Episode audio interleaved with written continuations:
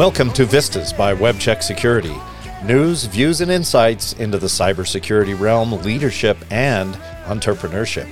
Produced by WebCheck Security. My name is Greg Johnson, and I'm your host.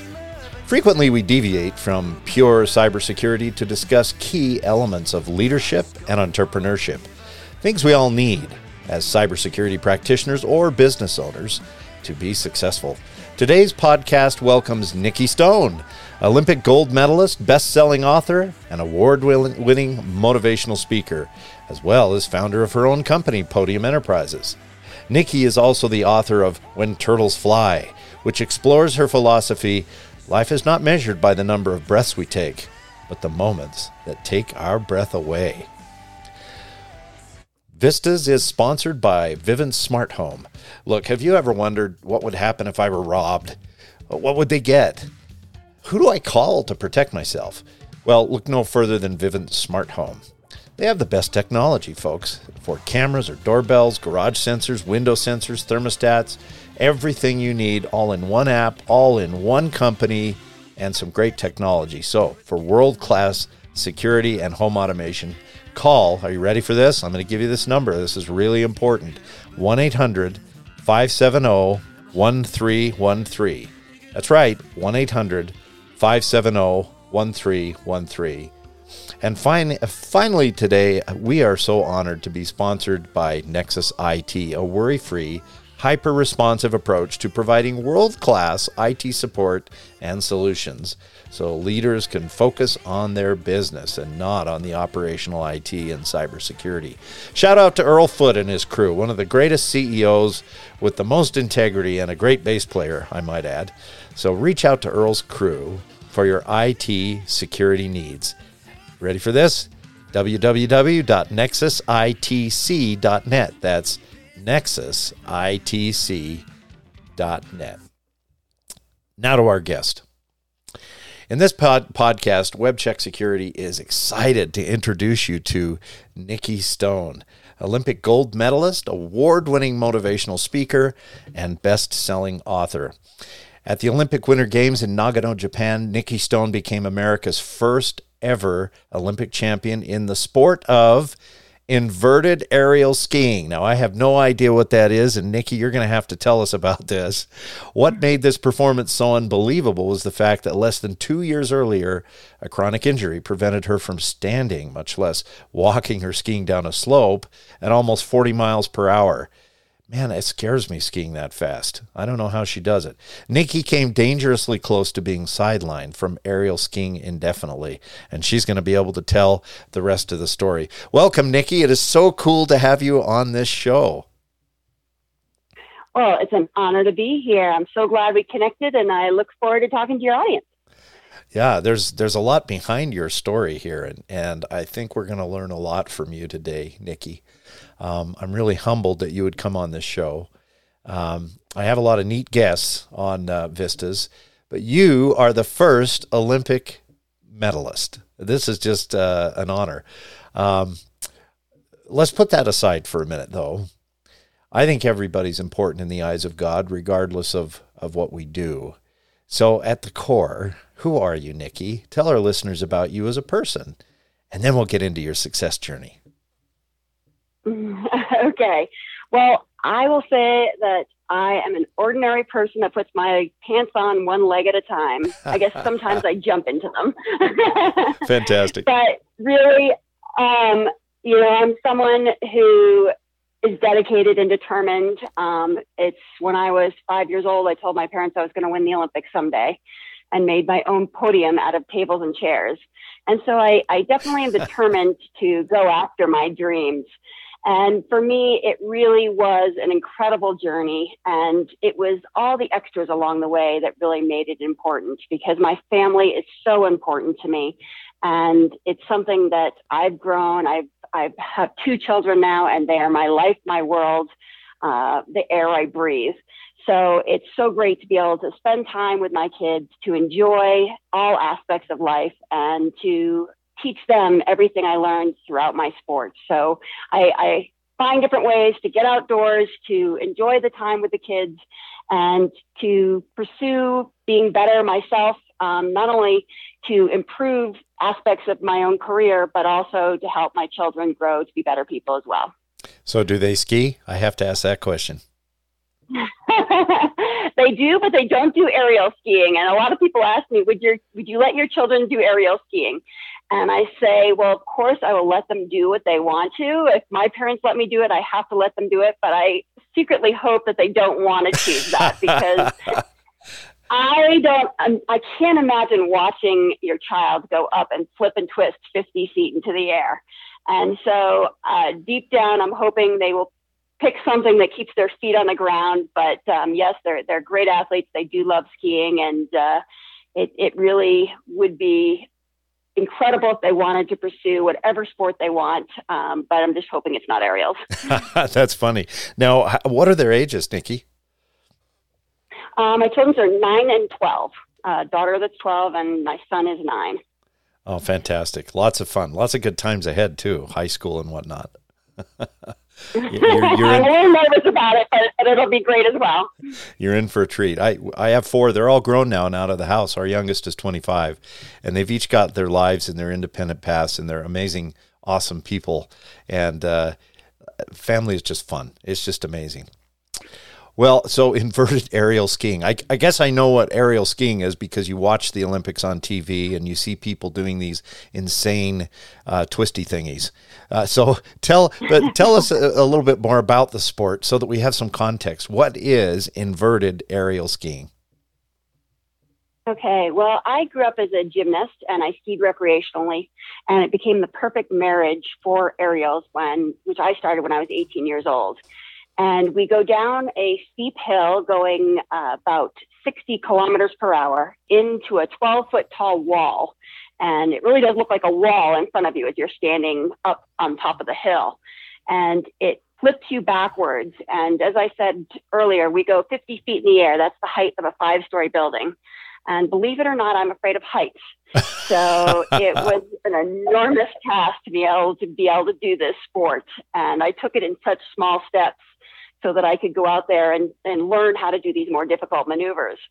And the flipping and twisting, you know, to twist with skis on your feet and to be able to get that momentum going around is also a challenge. And then we land on a steep hill, about 45 degrees steep, and you hopefully land sunny side up. yeah, hopefully. So, so you were a gymnast, so you were used to controlling your body um, at what point did you say, "Hey, I'm going to go off this little jump and see if I can do a flip"? do you remember that moment? oh, I do. It wasn't. It wasn't something where I put up a little jump in the woods. It, it, actually was a training facility that I went to. And I remember seeing it on an evening magazine show where they were flipping into a pond. And I thought, that looks incredible. I want to be able to try that. And so I started the sport of freestyle where you do moguls, aerial, and at the time there was acro skiing where you do almost like ice skating on skis. And I progressed very quickly, but we weren't allowed to flip until we qualified through our national championships. And so by the time I qualified, they had a full facility in Lake Placid, New York and Park City, Utah.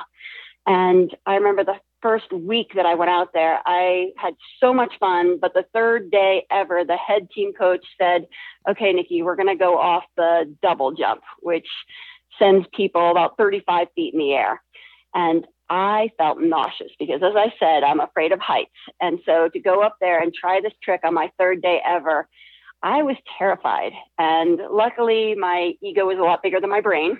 so I went and trudged up the stairs to the top of the jump. And I took all the courage I could muster to ski down the hill and off this jump. I flipped over twice in the air, landed in the pool, which we do for our summer training. We actually land in a pool um, that has bubbles to help aerate it and make it a little softer for the landing ah. so that we can try new tricks. And uh, it's something that really helps us to be able to learn things before we actually get onto snow.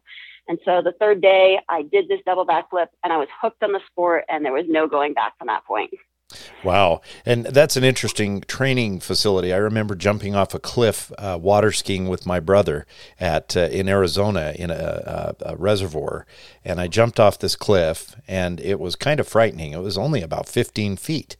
And uh, for days, I thought, why do my feet hurt? Why? Do, where did where did this fasciitis come from? And I realized that my feet were smacking the water. So, um, uh, yeah. aerated water. That's kind of an interesting concept. Well, so yeah. Nikki, you have to start somewhere, right? The things that you've done. Uh, are amazing. And but the things that you do now are maybe even more amazing where you teach people and you coach people and you've written a book which is very impressive. Um, but i think if there's a lesson here it's that you started small. Even even though you had a fear of heights it started somewhere. And uh, i think there's right. a lesson in that for all of us. We can achieve great things but you don't do it all at once and and clearly right, it took exactly. you many years. Um, so so here we go. Tell us about this journey. You've told us a little bit about how it started, uh, but uh, uh, tell us about some of your inflection points and and how you progressed, and and and then uh, we'll just take it from there. So as I said, aerials was not something that um, I felt propelled to be able to take these enormous risks at first. I really did have to take these small steps. And when I actually first saw the first aerial jump on skis on snow, I looked at them and said, These people are crazy. so I understand when people say to me, You must be crazy. But I learned and progressed and started doing double backflips. Um, I was able to compete on the tour. In my first year on tour, I actually won a World Cup.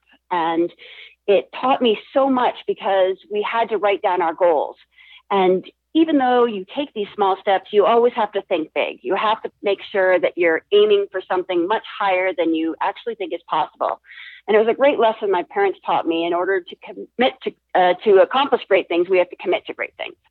Hmm. And so when our coach had us sit down and write our goals down, I wrote that my goal was to win a World Cup. And having that on the piece of paper, reminding myself every time that I got out there to compete, it was so important to make sure that I remembered, you know, I wrote this down. I have to make myself accountable. And um, one great thing, you know, a few years after that World Cup win, I met Muhammad Ali. Oh, wow. And I asked him for keys to success. And he's the one thing he told me is to make sure you have your goals in your pocket. Really? And I'm someone who always prides myself on knowing what my goals are, but I didn't have them with me. But I did understand what he meant by keeping our goals with us.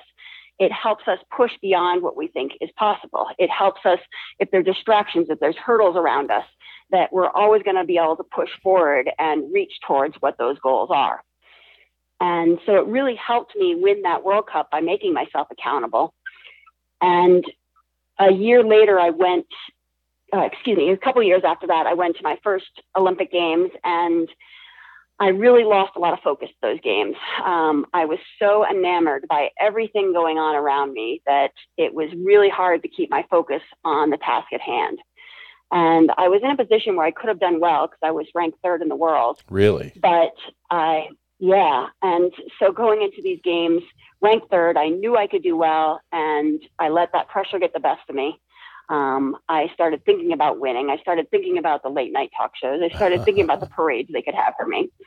And it really blew up at that point. And I realized after those games that I had to have that focus. I had to be able to push myself forward. Um, and came back the very next season, won our world championships, and I thought I was on the path to success to the next Olympic Games. And I've learned that, you know, it, it's really all about having to overcome adversities because the most successful people in the world are not the ones that don't have the adversities. They're the ones who always bounce back and they're always going out there to seek a different way to the top when they get detoured around the right path that they're um, willing to take.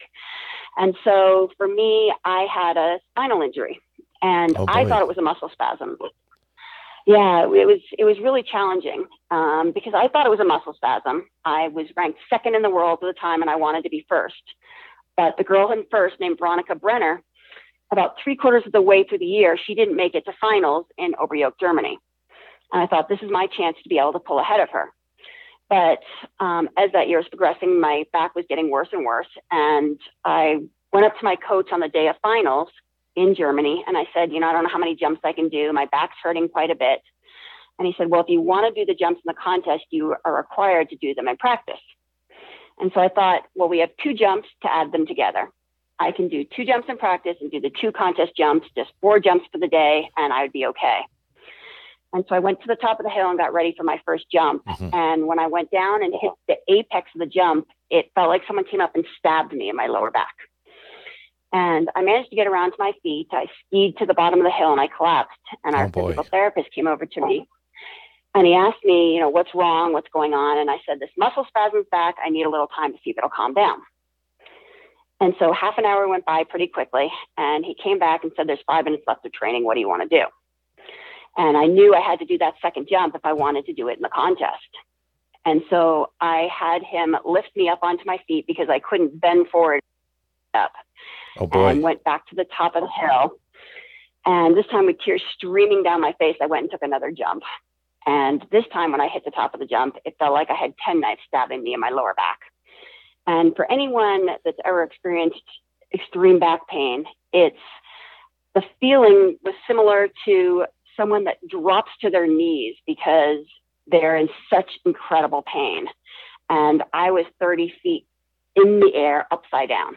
Oh my goodness. And luckily, your body goes into autopilot. And I don't know how, but I managed to get around to my feet, but I collapsed right on impact.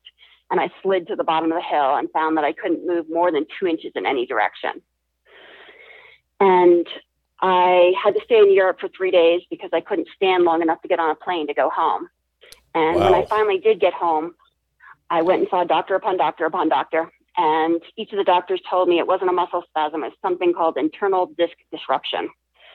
And they said, imagine taking an egg and shaking up that egg, and the inside of it becomes scrambled. And the outside of it stays intact, although it's malformed and it actually is pressing on the nerves and has cracks in it and it's leaking fluids. And this is what I did to two of the discs in my lower back. Oh my goodness. And so wait, pause.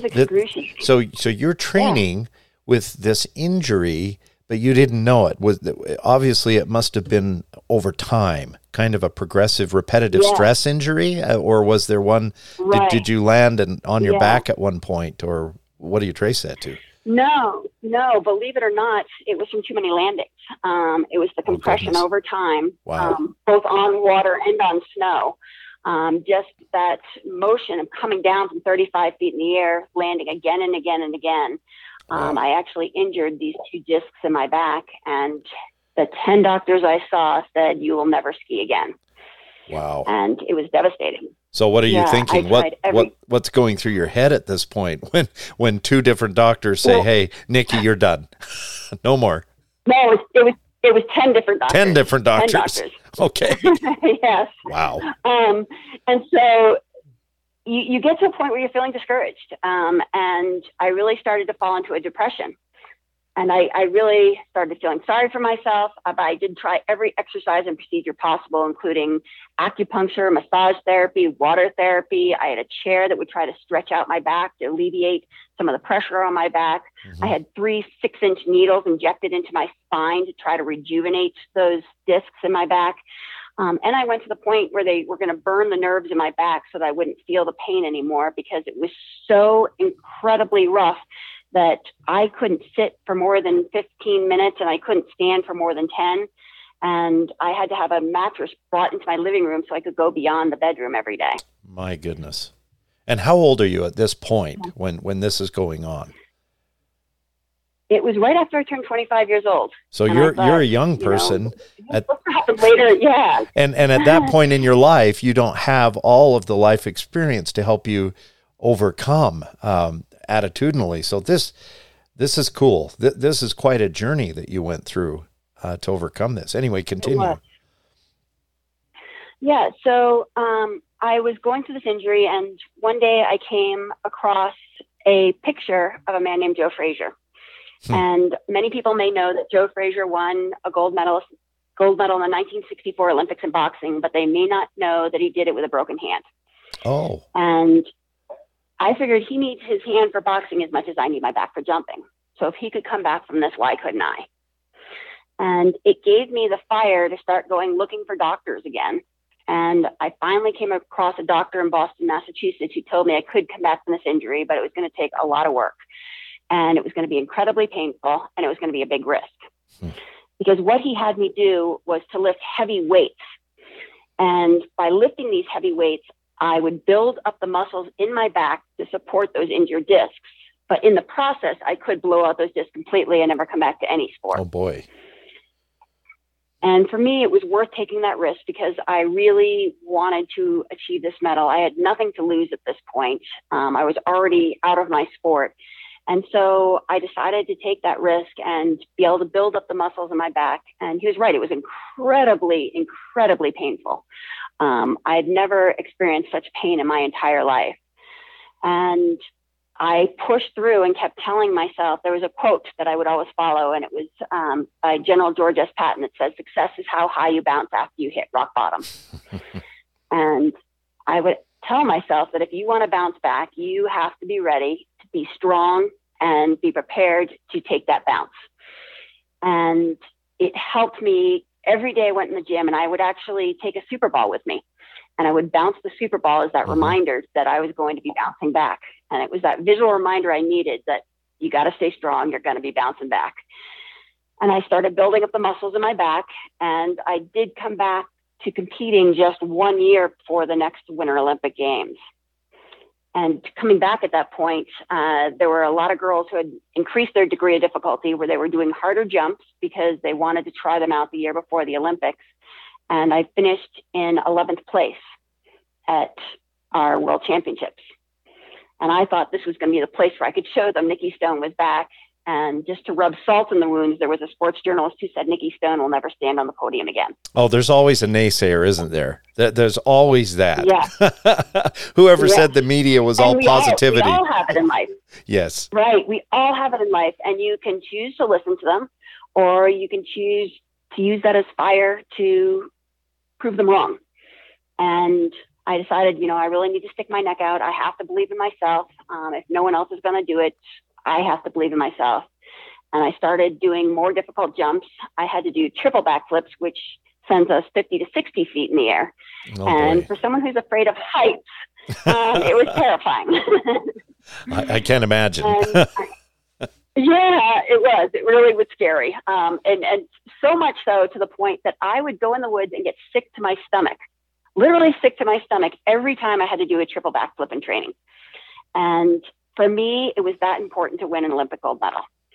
And so I pushed myself to that degree. And every time I would come back and say, okay, you know, my stomach's clear now, I can go take this jump. And, and, uh, I was nervous, you know, it was, it was something that I needed that goal, you know, as as um, Muhammad Ali said, to have our goal in our pocket.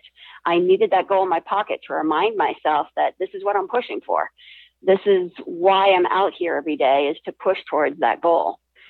And I, I was able to learn this trick, but I was still developing it the whole year I led into the next season with the uh, Olympic Games and I qualified for my second Olympics. And my first Olympics, when they asked me what my goals were at the Olympic Games, I said I was just happy to be there. And I wasn't ready to make myself accountable. But at these games, when they asked me what my goal was, I said, I'm here to win. And I may not do it, um, but I couldn't worry about embarrassing myself or giving myself that out in case I didn't do well. I had to tell myself that's why I was there. I wasn't there for second place. I wasn't there for third. I wasn't there for fourth, fifth, or sixth. I was there to try to win. And it was such pressure. You know, I'll give you a visual how intense the pressure is in Olympic Games. I grind my teeth at night. And so I have a hmm. half centimeter of hard plastic that I wear on my teeth at night. And they gave it to me one month before the Olympics, and I ground through it in one month. Oh, my goodness one month. and they gave me another one after the Olympic Games, and I had it for 12 years. So that's the kind of pressure. And then I had children and I wore it down again. Different kind of stress. Good stress. Yes, exactly. Exactly. But there's such pressure because it's once every four years, you know, and we're in the air for three seconds doing an aerial trick. And so one millisecond goes wrong and you can lose an Olympic medal. And so I got to semifinals and I got through semifinals. Uh, the first jump wasn't great, and I knew I had to do well my second jump. And I had to make sure that I was taking the risk of doing this triple backflip. And I've only landed about 20% of them at this point. But if I landed it, I'd get to run later in finals when the scores tend to go up and would have a higher score. So I pushed myself to do that triple backflip and I qualified for my first finals in the Olympic Games and I qualified in fourth. Wow. And so there were a few girls that were still ahead of me um, because my first jump wasn't great. And we got out to the hill on the day of finals and the wind was gusting 50 miles an hour. And if you can imagine being 50 feet in the air with wind gusts, it's the last thing you want to be thinking about. And so I really had to make sure that I thought back to my training. Um, there were a lot of women that backed down on their degree of difficulty at finals because the winds were so strong. And for me, I went into the games saying, I need to prepare for any eventuality that's going to happen. So at my first games, they, my coach told me, try to imagine it like, like it's every other day. And it's not like every other day. It's not at the point where you're having so much intensity um, that their camera is six inches from your face.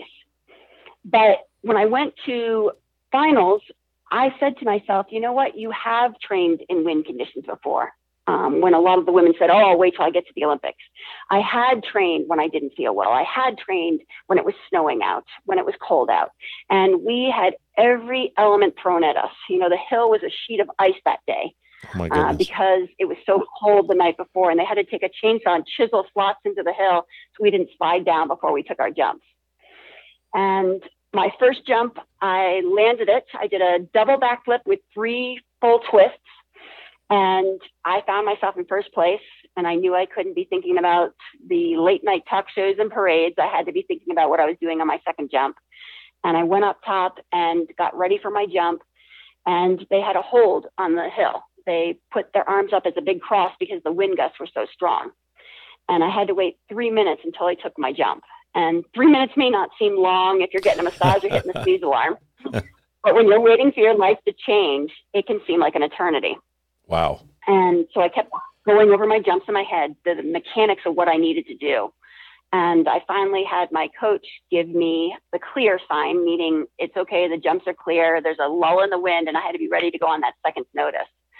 And I went into this jump faster than I'd ever gone before, launched myself higher in the air, flipped over three times with a full twist, and I came down with such force that my knees accordioned into my chest and I had goodness. to use all the strength of my legs and injured back to stand back up to ski down the hill. And it was that moment that I knew that I had done everything possible. And because I'd qualified fourth, there were still three girls to go. And one by one, I saw their name drop below mine on the scoreboard. Hmm. and the woman who qualified in first was a girl named Nannan Xu from China. And she did a beautiful jump and she was screaming and high fiving her teammates. And of course, I wanted to go congratulate her, but I was also peeking over her shoulder to keep my eye on the scoreboard. And it finally flashed next to her name, Nannan Xu, ranked second. oh, suspense. the moment I knew that I won the Olympic Games. And standing on the podium was the experience of a lifetime. You know, I still can't listen to the American anthem play without bringing myself back to that moment of hearing that play for me as I represented my country on top of the Olympic podium. Nikki, that is an amazing story. Uh, just amazing. We'll be back in a minute. WebCheck Security looks to Nexus IT to partner for IT operations. It used to be notebooks, posters and banners, proofreading, ads, and physical invites. Now it's virtual servers and desktops, internet content filtering, web hosting, cloud infrastructure, and more. Ready to jump your company forward a few decades? Let Nexus IT consultants show you how. To find out more, go to www.nexusitc.net or call them at 435 659 2533. Again, ready for this? 435 659 2533. 3 3. And we're back with Nikki Stone, Olympic gold medal- medalist, best selling author, and award winning motivational speaker. Uh, Nikki, one of the things that you said um, before the break was that uh, there's years of training for just four seconds of being in the air. Um, yeah. What did you learn during those years uh, of, of persistence just for those four seconds? There, there's got to be multiple lessons there. Oh, most definitely. Uh, there, there's times in our life that really stand out. And if you're not prepared and you don't put the work in ahead of time, then it's not going to be available to you. You're not going to be able to shine in those four moments. Um, there's a saying that uh, the hay is in the barn, which huh. means you've done all the preparation um, to be able to have that hay ready for you. And so I had to make sure that I had the preparations in place. I had to do everything possible. You know, it, it may come down to three seconds or four seconds, but we really have to do a lot to be able to prepare and it's it's the whole journey. It's the journey that's most important because there's so many lessons that we learn along the way. And it allows us to be able to shine and be our best when it's most important to us. Very sage advice. Be prepared and we'll be okay. I think that's the that's the lesson exactly. there. Well this is a perfect segue nikki because this has been a crazy year. Uh, many of our listeners may or mm-hmm. may not know that I sing with this little group called the Tabernacle Choir on Temple Square. And uh, oh, wow. they've, I don't know if you knew that, they've been broadcasting yeah. for 90 years, the longest syndicated broadcast uh, in the world. And this year, they we've been on what's called a fermata, which is a prolonged musical pause, an intentional musical pause. We're coming back but that hasn't been announced yet um, due to COVID restrictions. As you know, in the state of Utah, where we are, the uh, those restrictions have been lifted, and so I anticipate any time that we'll be able to uh, get back at it. But it has been an interesting year. Uh, there are those that have lost loved ones. Um, there are businesses mm-hmm. that have failed. There are businesses that have thrived. WebCheck Security is one of those. Cybersecurity bad actors have, uh, if anything, taken advantage of this uh, uh, this pandemic, and uh, corporations need uh, what we provide. We've been very blessed in in that way. Uh, but uh, how have your failures and successes helped you to get through this COVID pandemic? And maybe share with our listeners how have you been affected personally in your family and your business, and what words of wisdom would you have for our listeners? Yeah, we luckily, I haven't lost anyone yet. Um, but we've had a, a, number of issues. We've had um, medical issues with our family. Um, we've had results from COVID that are still long lasting.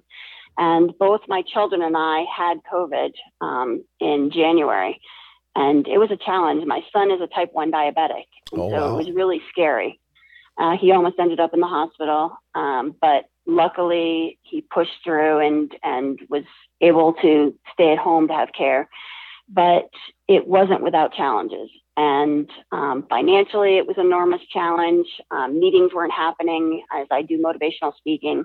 Um, there were a number of different things that i, I looked to grow in a different way uh, because of covid. And for me uh, it all came back to uh, exercise that I learned when I got my master's in sports psychology. And when I was going through this class, my mom was diagnosed with stage four breast cancer. And I remember I was feeling devastated at the time. I didn't know if she was going to live. I didn't know how it would affect the family. My parents and I are very close. And so um, we really all kind of fell into a funk. And one day I was at class and our professor taught us about positivity and how impactful it can be. Mm-hmm. And he had us put our arms out to the side to grab a partner, put your arms out to the side, and you close your eyes, and the person's going to push your, you're trying to resist your arms coming down. Um, while someone pushes your arms down, you try to hold them out to the side. Right. And so we closed our eyes, put our arms out to the side, and he said, First, I want you to think about something negative and something that really brings you a lot of sorrow, something that brings you down, something that's negative, something that you feel like you may not be able to bounce back from. And I put my arms out to the side, and my friend pushed my arms, and I couldn't believe how quickly my arms fell down. And he said, okay, let's do it again. Arms out to the side, close your eyes, and I want you to think about something positive, something that makes you feel whole, something that makes you feel um, important, something that makes you feel like you can defeat the world. And the first time I was thinking about my mom going through cancer and how detrimental it was to our family. And the second time I went through and thought, you know what, my mom is an incredibly strong person. She is someone who has always bounced back from things. She's one of the people that gave me the strength that I have today. She's such a powerful woman. She's incredible in the business world. And she can bounce back from this. And in the process, it's going to make our family tighter and stronger. And we're going to be there for each other. And she has so many factors that are working for her. And that my friend tried to push my arms down and she couldn't make the move an inch. And I thought of how powerful we are when we have those positive thoughts. And not just physically, but mentally, emotionally. We are so much stronger when we're thinking positively. And so when my family's going through these medical issues, when the financial times are tough, all I have to do is think about that positivity. And in sports psychology, we call it thought stopping. And so when you're down that downward spiral, you think of three or four words that come to mind that give you that strength. It can be a simple word like um, power. It can be something like an image in your head of you standing on a podium. It can be a thought of a picture of your children. It's something that inspires you to be stronger than you are. And we use that to turn things around to start thinking in a positive action. And with something like the pandemic, we can choose to let it take us down that downward spiral, or we can choose to bounce back. Is that analogy with the Super Bowl? We can bounce back, and we have to make sure that we're looking forward because looking backwards is not going to help us at all. There's nothing that we have to gain from looking back at the mistakes or the challenges that we have. We can only look forward and try to make tomorrow better. I like that. Let's drill into that a minute, Nikki. There's so much negativity in the world right now. And there are those that are engaged in good causes and sometimes just causes. Uh, for example, we have Israel and Hamas fighting right now. I'm not even sure that one side's right and one side's wrong. It, it just, it's happening. We have um, some political divisions in our country, as you know. Um, and uh, some of those causes, there are good people on both sides. Uh, my brother in law is a staunch Democrat and he's uh, got his PhD, he's a well educated individual. But a lot, uh, we, we would disagree on, on many different philosophical things. Um, there are those who are fighting for um, uh, racial equality, gender equality. Uh, there's also been violence perpetrated by those topics and people who feel passionately about the, the cause or the battle, if you will, that they're engaged in. So, how do we take the battles that we're engaged in? How do we inject positivity, Nikki, into those so that we get better results, uh, so that we connect more with our fellow human beings, and so that we don't hurt people? Let's talk about that for a minute. Yeah, and I, I won't claim that I'm always the expert at this. Um, you know, I, I get caught up sometimes in the negativity or, you know, feeling resentment towards someone who believes something against what I believe, and I really want to help change their thoughts. But a lot of these thoughts and beliefs are embedded in how you were brought up. And if you can try to look at things from someone else's point of view, if you can understand that there's always something that they're going through, you know, that when you think of your own challenges, you realize there's so much I have to deal with, but you don't think of the fact that there's someone else that may be going through something more challenging right now. And if you can try to look at them with positive intent and you can try to look at them from the perspective that they do have passion for something and respect the passion they have rather than um, what their beliefs are and learn to accept people for their differences. Um, we're not always going to believe the same thing. Realize this is how they were brought up and realize that there's a meaning and purpose behind what they feel as well. So you really can respect that they're driving towards something that they want rather than disrespect the fact that it's something different than you believe yourself. Oh, I like that. Respect their passion. And that probably means understanding them more. I have an executive coach, believe it or not. He's a great guy. His name's Doug Stoddard. And uh, Doug has been trying to teach me to more intrinsically validate people. It's called intrinsic validation. And, and I like what you said about appreciating their passion. I think there's, uh, there's a lot there, Nikki. Well, this has been a great podcast. We're 40 minutes in, and I think we could probably go for two hours, Nikki, but you probably don't have that kind of time. Um, but if our listeners were to walk away today with one pearl of great price, uh, what would it be? What do you want them to know? Okay, well, something that was taught to me when I was a very young girl, when I made that Olympic podium out of tables and chairs and told my parents I was going to win the Olympics someday they didn't tell me it wasn't possible. They didn't laugh at me even when I fell off the back of the podium. uh, but they did tell me about a philosophy for success called the turtle effect. And they said, in order to be successful, you have to be like a turtle. You have to be soft on the inside, you have to have a hard shell, and you have to be willing to stick your neck out. Hmm. And throughout my career, I realized the soft inside was the passion or the love for what we do. The hard shell is that ability to overcome any adversity that's standing in our way and to stick our neck out, we have to believe in ourselves and take risks. And then we always have teamwork and people around us to help us pursue that path to becoming a better and stronger turtle. And it's something that I use throughout my entire career. I speak on it today, and it's something that really has always helped push me forward because when I'm in the challenging times, when I don't know if I want to take a risk, when I start to lose focus, I always think about that turtle and how I can be strong and make that turtle soar. So, no doubt, Nikki, that is the topic of your book, When Turtles Fly. Um, how can our listeners get a copy of that? It sounds fantastic. In fact, if it's on Audible, I think I'll download it today.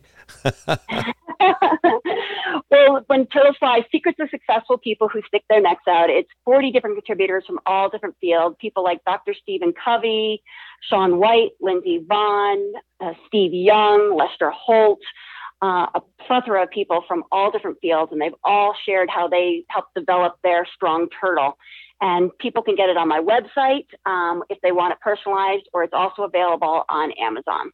Oh, fantastic. Well, I'm going to look for that, Nikki. Um, now, final yeah. question here. So, how can our listeners reach you? What are some of the things that they can reach out to you for? Um, let's talk about that for a minute. Okay, well, they can go to my website, as I mentioned with the book, and it's just nikkistone.com, which is N I K K I S T O N E.com. They can see my speaking information, which I speak to corporations, to organizations, to charities and schools and they can see uh, some of my writing material, um, including uh, access to my book, and then also something I've developed called motivational minutes. And people can look at these motivational minutes. It's a minute of inspiration that corporations can find for their employees or organizations can use for their um, employees or clients so that they get one minute of inspiration every day. And it's kind of like that quote that you get in the morning that puts you on that right path. And it has sustainability because it lasts for either three months or a year so that people can make sure that they have the inspiration moving forward and they can get up on the right side of the bed and they can make sure that they're keeping those New Year's resolutions intact by not giving up on them in a few months. And I have several people that have um, different Olympians from all different backgrounds that have helped be able to share motivational minutes as well. And so they'll gain not just my inspiration, but some others as well. And people can see that on there, or they can also see my speaking or motivational minutes on my YouTube channel, which is youtube.com forward slash Nikki Stone Gold. And again, Nikki is N I K K I S T O N E. And then just add gold on the end of that, G O L D, for the YouTube channel. I love it. Nikki Stone Gold. Well, Nikki, you're amazing. Thank you so much for your participation here. Again, it's been an honor to have you on the podcast today. And uh, we just you, absolutely uh, have enjoyed all of the wisdom. Um, and uh, I'm sure there will be many that will be motivated by uh, by your words today, by the example you set, and and by what you're still doing. So, folks, that's a wrap thank for today. Nikki, thank you again so much for for being here today. Vistas wishes to thank its sponsors, Vivint Smart Home and Nexus ITC Consultants. For world class security and home automation, call Vivint today. Here's that number again 1 800 570 1313. That's right, 1 800 570 1313. And don't forget for white glove cybersecurity and IT assistance, contact Nexus IT at www.nexusitc.net or call them at 435 659 2533. Now, today's music has been provided by Suit Up Soldier and can be downloaded on Spotify, Apple Music, and other popular platforms.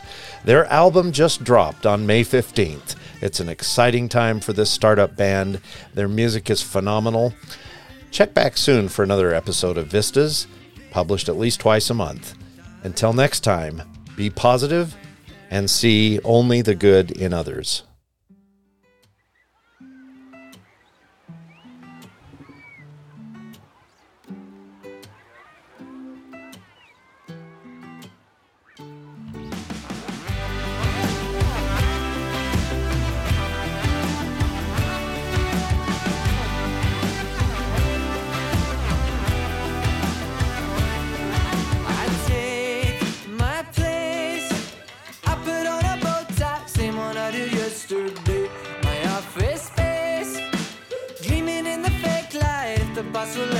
Stay.